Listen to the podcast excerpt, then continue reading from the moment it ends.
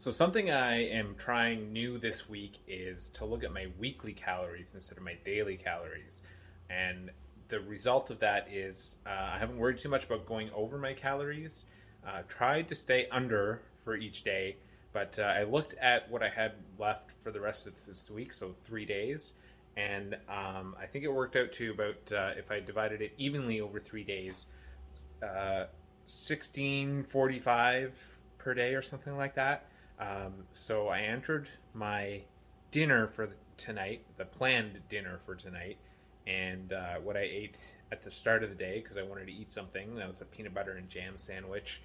And I think that clocked in at uh, roughly 1,000 calories, so probably give or take, uh, depending on how much I'm actually eating. Um, so I went to go pick up some lunch from the grocery store. Side note, um, I keep forgetting, don't do that on Fridays for this grocery store. It's a madhouse in the parking lot.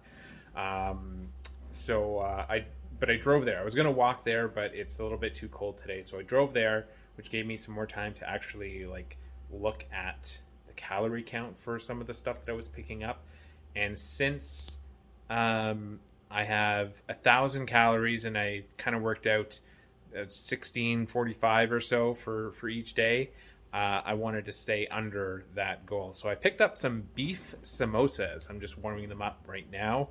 Um, the serving size is 85 grams, uh, 280 calories. There's three samosas in the container, so I was planning on eating three of those, but uh, it turns out the serving size is for one samosa. So if I ate three of them, there'd be like 800 plus calories in them, and that that just blows things out of the water. So I'm being responsible and just having one samosa. So I'll save the rest of them for uh, for next week, I guess. So um, now that means though I have room for some more things for lunch. We need something smaller.